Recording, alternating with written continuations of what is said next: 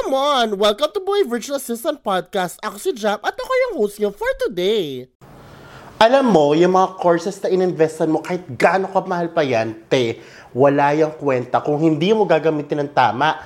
Yes, sinasabi ko sa yan. Kasi ang dami sa ating mga Pinoy na feeling natin, pag nag-invest tayo sa courses, the more expensive it is, the best way or the best um, reason or the best way ito para makuha ng client.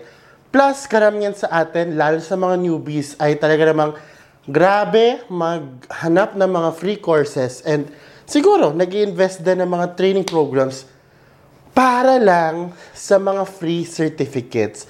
Akala nila itong mga certificates na ito ay sobrang makakatulong para makakuha ng kliyente na parang ito yung pinakasusi para makaklose ka ng client.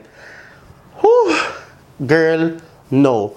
Always remember na the key to get clients ay hindi lang yung certificate, hindi lang siya yung pinaka-knowledge mo. Kasi pag knowledge mga beshi, ay hindi mo in-execute, wala siyang kwenta. Okay? So, when you learn something from training courses or programs, you want to make sure that the things that you wrote down, yung mga recordings na kinuha mo, ay i-execute mo. Yes, execution is key. Kung hindi mo in-execute yan, wala siyang kwenta. Why? Kasi puro ka lang alam, wala kang gawa.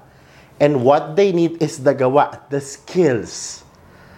Okay? The more you practice what you learned, okay, what you got from that recording, the more you do that, the more you get better at it. And saan, saan mo apply yan? Sa sarili mo. ba? Diba? And as you apply it to yourself, then it gives you the confidence to apply to other people kasi pinractice mo eh. And as you do it over time, you get more confident and confident and you get better at it. Maya-maya, hindi mo na napapansin, nakakagawa ka na ng resulta at nakakabuo ka ng portfolio. And then that that time will come na pag pinakita mo yan, pak! Yes, I'm ready for that premium client. T, tandaan mo, actions lagi, execution. Very, very important ng Beshi. Kung wala ka yan, Beshi, wale. Plus, I just want to add in the end, we talked about knowledge, we talked about skills or execution. Number three is attitude. Girl, magaling ka, knowledgeable ka, pero hindi ka naman, mag, hindi naman maganda attitude mo, it will never work, honey. Never. Okay? Kasi, if you have the right attitude, then you can serve your client better and you can serve yourself better. Because you will have a mindset na talagang, oh my gosh, I think I'm good at it now, but I need improvement. Diba? I have to learn more. I have to remember and I can always learn from other people. That attitude of learning, that attitude of embracing na you are not perfect. Na you can be taught that there are people who are better than you all the time.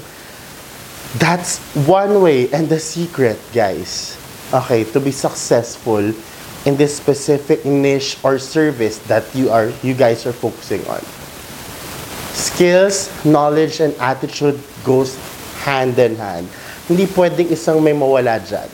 Dapat lahat yan meron ka. And if you have all those, trust me, it's easy for you to get that dream client. Hope this one really helped you a lot. And I'll see you guys on the next episode. Like, follow, subscribe, and more. Whatever. See you there. Bye.